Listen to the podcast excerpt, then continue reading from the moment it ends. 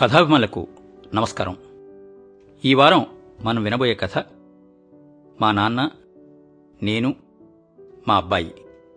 రచన శ్రీ కల్లూరి భాస్కరం. చదువుతున్నది Kopparthi Rambabu Indian bank Visakhapatnam. కథ మా నాన్న నేను మా అబ్బాయి. మామయ్య నువ్వు గుండు చేయించుకుంటే అచ్చం తాతయ్యలానే ఉన్నావు అన్నాడు నా మేనలుడు మొదటిసారి తనే ఆ విషయం కనిపెట్టానన్న మెరుపు వాడి కళ్ళల్లో. అవునా? అనుకుంటూ అద్దం ముందు నిలబడ్డాను. నా మొహంలో నాన్న మొహాన్ని ఊహించుకోవడానికి ప్రయత్నించాను. క్షణకాలం అవునేమో అనిపించింది.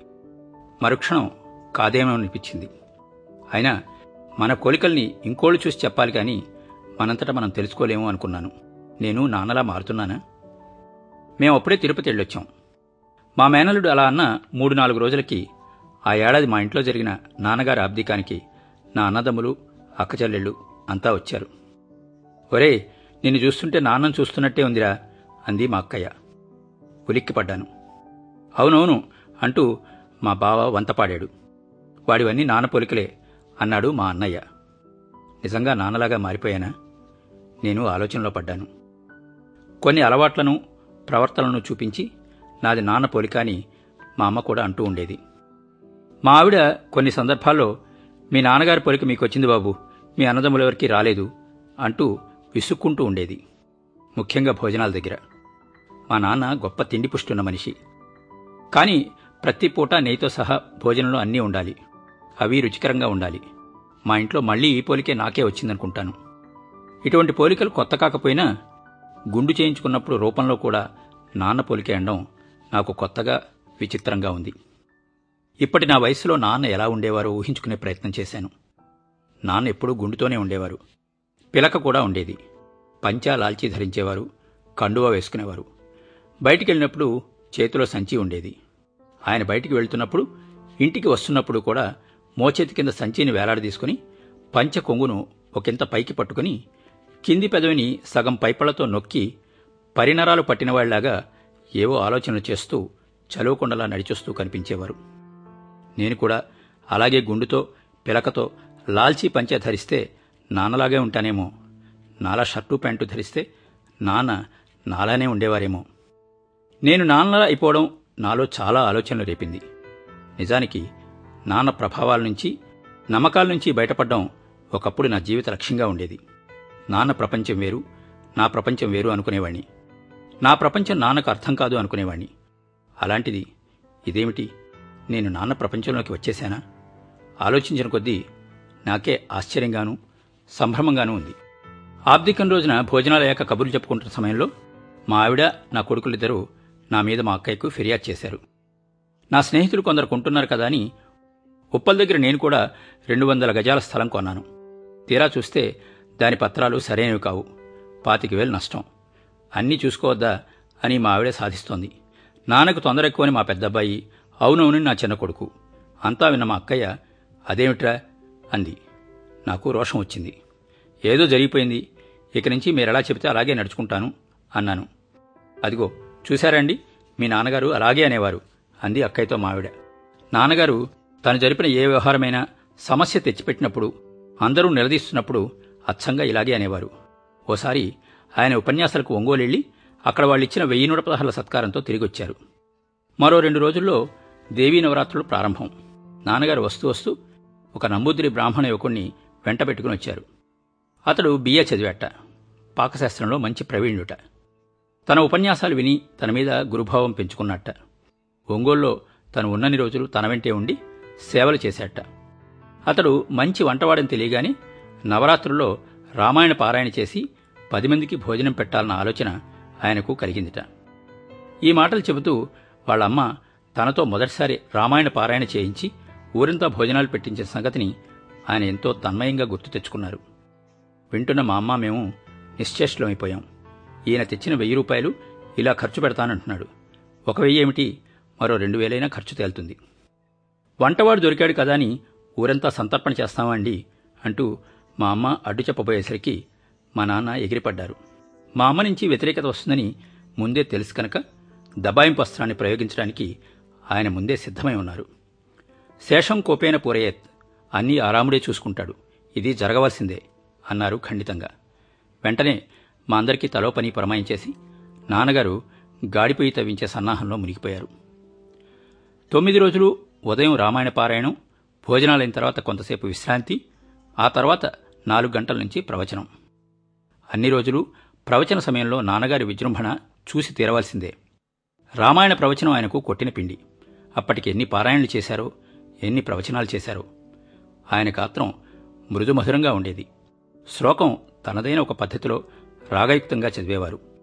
కరుణ రసార్ద్ర ఘట్టాలలో ఆయన ప్రవచనం మరింత మాధుర్యం ఒలికిపోయేది అంతరార్థాలను విశేషాలను అనేక కోణాల నుంచి ఆయన వ్యాఖ్యానించి చెబుతుంటే ఒక్కొక్క రోజున ఒక ఘట్టం కూడా పూర్తయ్యేది కాదు. పండితులు వాటిలోని స్వారస్యాన్ని అర్థం చేసుకుని ఆనందిస్తే ఒక మాదిరి శ్రోతలు కథాగమనానికి చెవియొగ్గి వినేవారు. అంతకంటే తక్కువ స్థాయి శ్రోతలు ఆయన ప్రవచన శైలికి రాగయుక్త పఠనానికి సమ్మోహితులయ్యేవారు. మొత్తం మీద అన్ని రోజులు ఇల్లు కిక్కిరిసిపోయింది. చివరి రోజున సంతర్పణ. చదివింపులు చదివించిన వాళ్ళు చదివించారు. తొమ్మిది రోజులు అయిపోయిన తర్వాత లెక్క చూసుకుంటే కిరాణా కొట్లో వెయ్యి రూపాయల బాకీ తేలింది. ఈ లోపల నమ్మూదిరి బ్రాహ్మడు వంటింట్లో మా అమ్మ దాచుకున్న వంద రూపాయలు తీసుకుని ఓడాయించాడు. ఆ తర్వాత అత్యవసరమై తీసుకుని వెళ్ళానంటూ క్షమాపణ కోరుతూ ఉత్తరం రాశాడు. అప్పటికి నాన్నగారి రామాయణ పారాయణ ఉత్సాహమంతా చల్లారింది. కిరాణా కొట్టు మనిషి వెయ్యి రూపాయల బాకీ గురించి ఒకటికి రెండుసార్లు అడిగేసరికి ఆయన ఎలాగా అని తలపట్టుకున్నారు తొమ్మిది రోజులు ఉగబట్టుకుని ఉన్న మా అమ్మ అప్పుడింకా కస్సున లేచింది. ముందు వెనక చూసుకోకుండా ఖర్చు పెట్టడం తాహతులేని ఎత్తుల్ని ఎత్తుకోవడం వద్దంటుంటే వినిపించుకున్నారా బాకీ ఎలా తీర్చుకుంటారో తీర్చుకోండి అనేసి వంట పనిలో పడిపోయింది. ఇల్లంతా నిశ్శబ్దం. నాన్నగారు మాట్లాడలేదు. పిల్లిలాగా అయిపోయారు. అస్థిమితంగా కాసేపు అటు ఇటు తచ్చాడారు. అంతలోనే బుర్ర వేడెక్కిపోయిందంటూ కొబ్బరి నూనె తీసుకుని గుండుకు మర్దనా చేసుకోవడం ప్రారంభించారు. అమ్మలో బింకాన్ని తగ్గించి కదిలింపజేసే నాన్నగారి ఎత్తుగాళ్ళలో అదొకటి. అమ్మ కంగారు పడుతూ వంట పని ఆపేసి నాన్నగారి దగ్గరకొచ్చి పోన్లేండి బుర్రవు పట్టించుకోకండి. బాకీ ఎగ్గొడతామా? కొద్ది రోజులు ఆగమం చెబుదాం అంటూ అనునయించింది. నాకు ఊహ తెలిసిన తర్వాత బాగా గుర్తుండిపోయిన నాన్నగారి గురించి దృశ్యం ఒకే ఒకటి. ఆయన గదిలో కింద కూర్చుని ముఖం మీద కొట్టొచ్చినట్టు కనిపించే ఆలోచనా ముద్రతో ఏకధ్యానంతో రాసుకుంటూ ఉండేవారు. ఒక్కోసారి మంచం మీద అడ్డంగా కూర్చుని రాసుకునేవారు.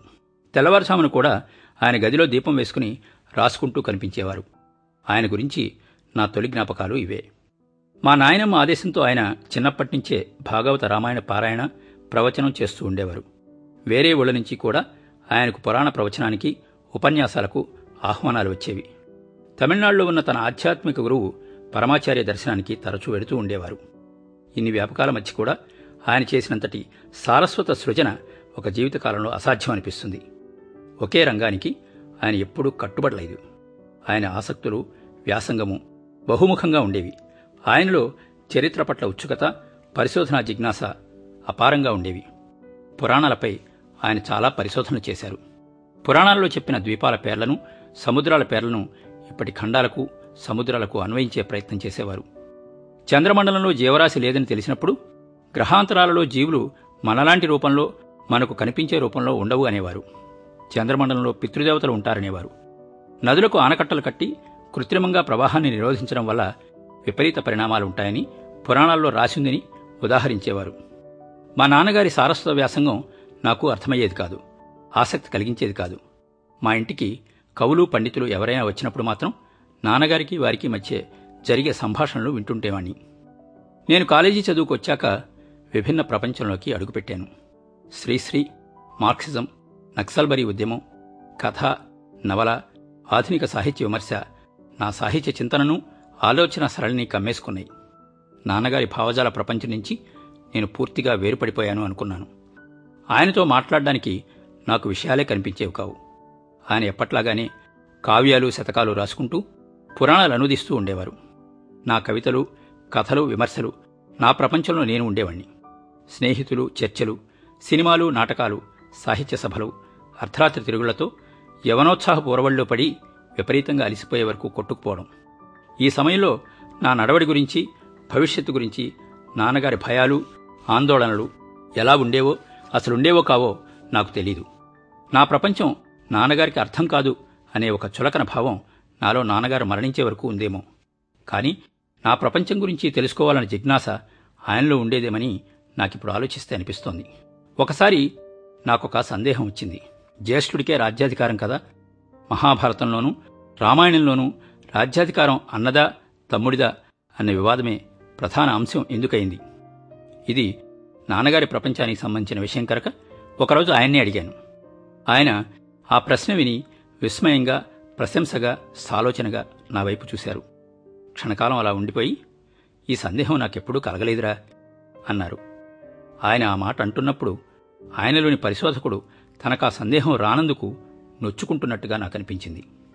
జ్యేష్ఠుడికే రాజ్యాధికారం అన్న నియమం ఎక్కడైనా చిన్న కొడుకు రాజైతే అది మినహాయింపు అన్నారు ఎట్టకెలకు. నేను ఆ ప్రశ్న వేసినప్పుడు ఆయన ముఖంలో కనిపించిన ఆ విస్మయం గంభీరమైన ఆలోచన ముద్ర ఇప్పటికీ నా జ్ఞాపకాలను వెంటాడుతూనే ఉన్నాయి. ఆయనలోని జిజ్ఞాస ఆనాటికి సజీవంగా ఉందేమో నూతన విజ్ఞాన ప్రపంచంలోకి నూతన అనుభవంలోకి అడుగుపెట్టడానికి అప్పటికే ఆయన ఆరాటపడుతూనే ఉన్నారేమో. ఒక్కచోటే ఆగిపోకుండా కాలంతో పాటు ప్రవహించడానికి సిద్ధంగా ఉన్నారేమో. కాని వయస్సు ఓపిక ఆయన జిజ్ఞాసకు కనిపించని సంఖ్యలు వేసినట్లున్నాయి. విజ్ఞానం కూడా తనకు బాగా తెలిసిన సంస్కృత ప్రపంచం నుంచి వేరుపడి ఆంగ్ల ప్రపంచంలోకి మారడం కూడా ఆయనకొక అసక్తత. అదీకాక తాను జీవితాంతము సాగించిన సారస్వత వ్యాసంగంలో కూడా చేయవలసింది ఎంతో మిగిలిపోయింది. ఆయన ఆలోచన లోతు తళుక్కున మెరిసి నన్ను దిగ్రహంపరిచిన మరొక ఉదంతం నాకు జ్ఞాపకం వస్తోంది.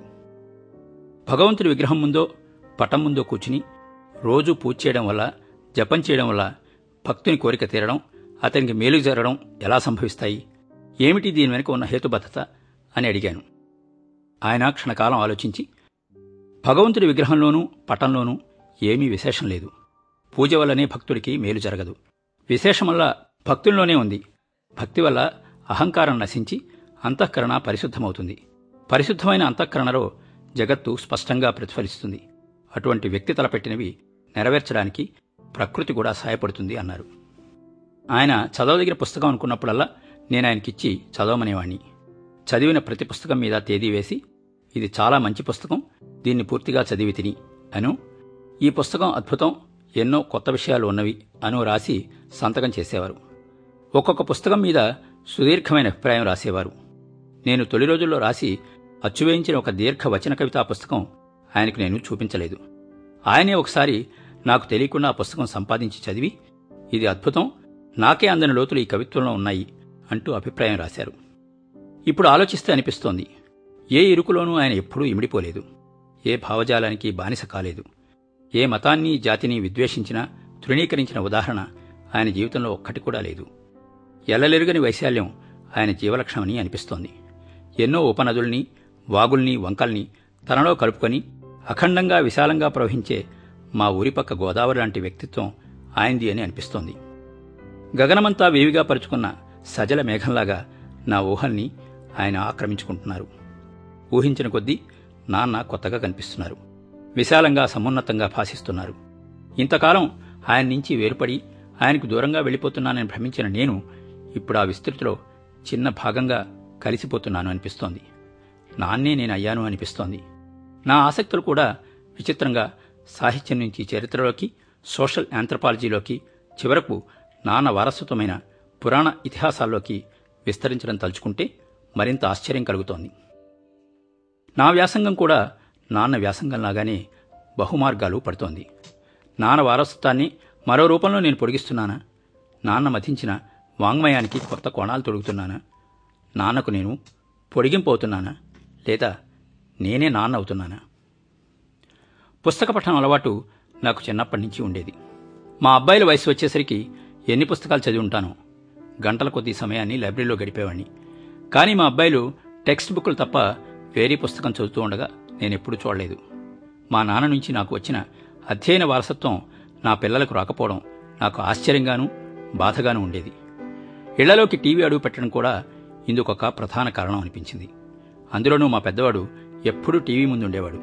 ఒరే అస్తమానం ఆ టీవీ చూడకపోతే ఏదైనా మంచి పుస్తకం చదువుకోకూడదు. పుస్తకాలు చదవక మీరు చాలా కోల్పోతున్నారు. ఆ విషయం మీకు తెలియటం లేదు. ఏ సినిమాకు సాటిరైన అద్భుత ప్రపంచాలను పుస్తకాల్లో చూడొచ్చు. మీరు ఆ అనుభవాన్ని మిస్ అవుతున్నారు అని ఎప్పుడైనా మందలించేవాణ్ణి. పుస్తకాల్లో ఉండే నాలెడ్జి టీవీలోనే దొరుకుతున్నప్పుడు పుస్తకాలు చదవడం ఎందుకు అనేవాడు మా పెద్దవాడు. అందులో కొంత నిజం ఉన్నట్టు నాకు తోచేది. కానీ పుస్తక పఠనం కలిగించే అనుభూతి వేరని వాదించేవాణ్ణి. మొత్తానికి నాన్న బీరువాలోంచి నేను పుస్తకాలు తీసి చదువుకున్నట్టుగా నా షెల్ఫ్ నుంచి నా పిల్లలెవరూ పుస్తకాలు తీసి చదవకపోవడం చూసి నా కుటుంబంలో అధ్యయన వారసత్వం ఇక ముగిసినట్లేనా అనిపించి బాధ కలిగేది. నా ప్రపంచించి నా పిల్లల ప్రపంచం వేరైనట్లుగా నాకు క్రమంగా మరింత గాఢంగా అనిపించసాగింది. నాకు బోధపడని అత్యాధునిక సాంకేతిక విషయాలు వాళ్ళు ఇట్లే గ్రహించేవారు. అస్తమానం కంప్యూటర్ ముందు కూర్చుని వాళ్ళు గేమ్స్ ఆడుకుంటుంటే చూస్తున్నప్పుడు వీళ్ళకు చరిత్ర సాహిత్యం రాజకీయాలు ఉద్యమాలు ఇలాంటివి ఏమైనా పడతాయా? సమాజం గురించి వీళ్ళు ఎప్పుడైనా ఆలోచించేస్తారా?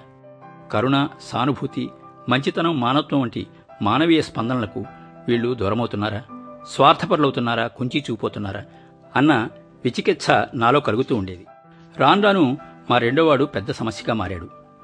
వాడున్నప్పుడు ఇంట్లో ఏ వస్తువు ఉన్న చోటుండదు. వాడివన్నీ ఖరీదైన హాబీలు. కొన్నాళ్ళు ఫోటోగ్రఫీ సాధన చేశాడు. వాడి మిత్రబృందం కూడా చాలా పెద్దది. ఒక్కో రోజున అకస్మాత్తుగా ముగ్గురు నలుగురిని భోజనానికి వెంటబెట్టుకొచ్చి మా ఆవిడ సహనానికి పెద్ద పరీక్ష పెడుతుండేవాడు. మా నాన్న కూడా ఇలాగే ఎవరెవరినో హఠాత్తుగా భోజనానికి వెంటబెట్టుకుని వచ్చేవారు. మావాడు స్నేహితులతో కలిసి ఒక్కోసారి అరకులోయని శ్రీశైలమని విహారయాత్రలకు వెళ్ళిపోతూ ఉంటాడు.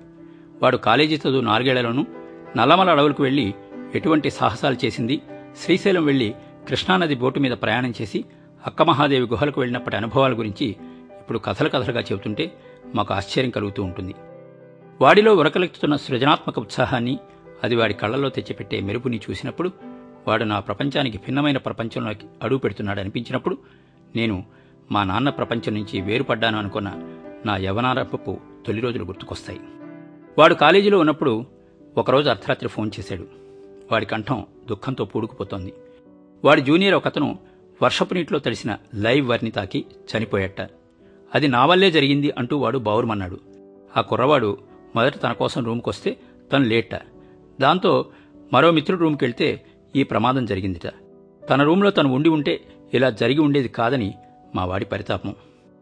వాడిని మేమెలాగో సముదాయించాం. అప్పుడు వాడి ముఖం చాలా గంభీరంగా ఉంది. శూన్యంలోకి చూస్తున్నాడు. చావును అతి దగ్గరగా చూసి చలించిపోయిన బోధిసత్వుడిలా ఇరవై ఏళ్ళకే వాడి ముఖంలో లోతైన వైరాగ్య భావన గడ్డకట్టుకుంటున్న ఛాయలను పోల్చుకొని నా పితృహృదయం కలవరపడింది. నా కళ్ళ ముందు పెరిగిన వాడి ముఖంలో అనివార్యమైన జీవిత చరమసత్యం గురించిన ఎరుకను చూడడం నాకు కొత్తగానూ ఆందోళనకరంగానూ అనిపించింది. కాలేజీలో చదువుకుంటున్నప్పుడే వాడొక రోజున ఏదో జాతీయ దినోత్సవం సందర్భంగా తను చేసిన ప్రసంగ పాఠాన్ని నాకు చదివి వినిపించడం ప్రారంభించాడు. నేను ఉలిక్కిపడ్డాను. ఆశ్చర్యంగా వింటూ ఉండిపోయాను.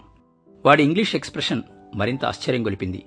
వాడు పదాలను ఆలోచనలను పొదిగిన తీరులో సాహిత్య వారసత్వం లీలగా కనిపించి ఆలోచనలో పడ్డాను. వీడు నా ప్రపంచంలోకి రావడం లేదు కదా?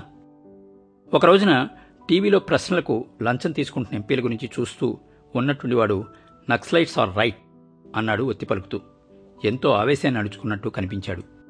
సందేహం లేదు. వీడు ప్రపంచంలోకి వస్తున్నాడు. నా ప్రపంచంలోకి వస్తున్నాడు.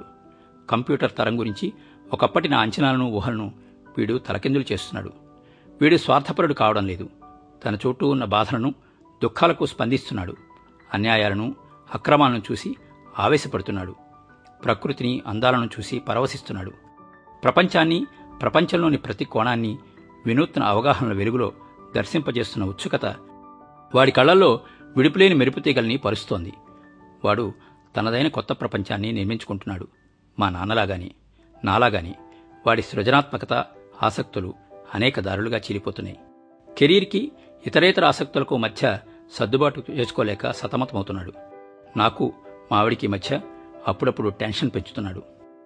ఒకవైపు జిఆర్ఈకి ప్రిపేర్ అవుతూ పరీక్ష దగ్గరకు వస్తున్నా పొద్దుటే తన చుట్టూ సామగ్రిని పోగేసుకుని మావిడి చీవాట్లను పట్టించుకోకుండా ఏకధ్యానంతో ఏదో ఎలక్ట్రానిక్ ఇన్నోవేషన్లో మునిగిపోతూ ఉన్నాడు. వాడు త్వరలోనే ఏ ఖండాంతరాలకో సాగిపోతాడు. ప్రపంచీకరణ తరంలో భాగంగా సరికొత్త అనుభవాలను అందుకుంటాడు. కొత్త కొత్త ప్రపంచాలను సమాజాలను చూస్తాడు. సరికొత్త భాషలు అలవాట్లు నేర్చుకుంటాడు. కొత్త సమస్యలను సవాళ్ళను ఎదుర్కొంటాడు. అయినా నా ఇంటి సారస్వత మూలధనం వాడిలో పదిలంగానే ఉంది. వాడిలో మా నాన్న నేను వాడితో పాటే కాలాంతరాల్లోకి ఖండాంతరాల్లోకి ప్రవహిస్తాం. మా నాన్నలోనూ నాలోనూ ఉన్న సృజనాత్మక దాహం వాడి మీదుగా కొత్త వెలుగులను వికాసాలను వైవిధ్యాలను సంతరించుకుంటుంది. తల కాలాలను చేయించి తరం వెంట తరం అవిచ్ఛిన్నమవుతుంది. వాడు కూడా రేపు నాలాగానే నాన్న ప్రపంచంలోకి అడుగు పెడతాడు. అవును వాడే నాన్న అవుతాడు. నేను ఆపివేసిన చోట నుంచి మా నాన్న వారసత్వాన్ని వాడి నాన్న వారసత్వాన్ని వాడు మరింత ముందుకు తీసుకువెళ్తాడు ఆ నమ్మకం నాకు కలిగింది.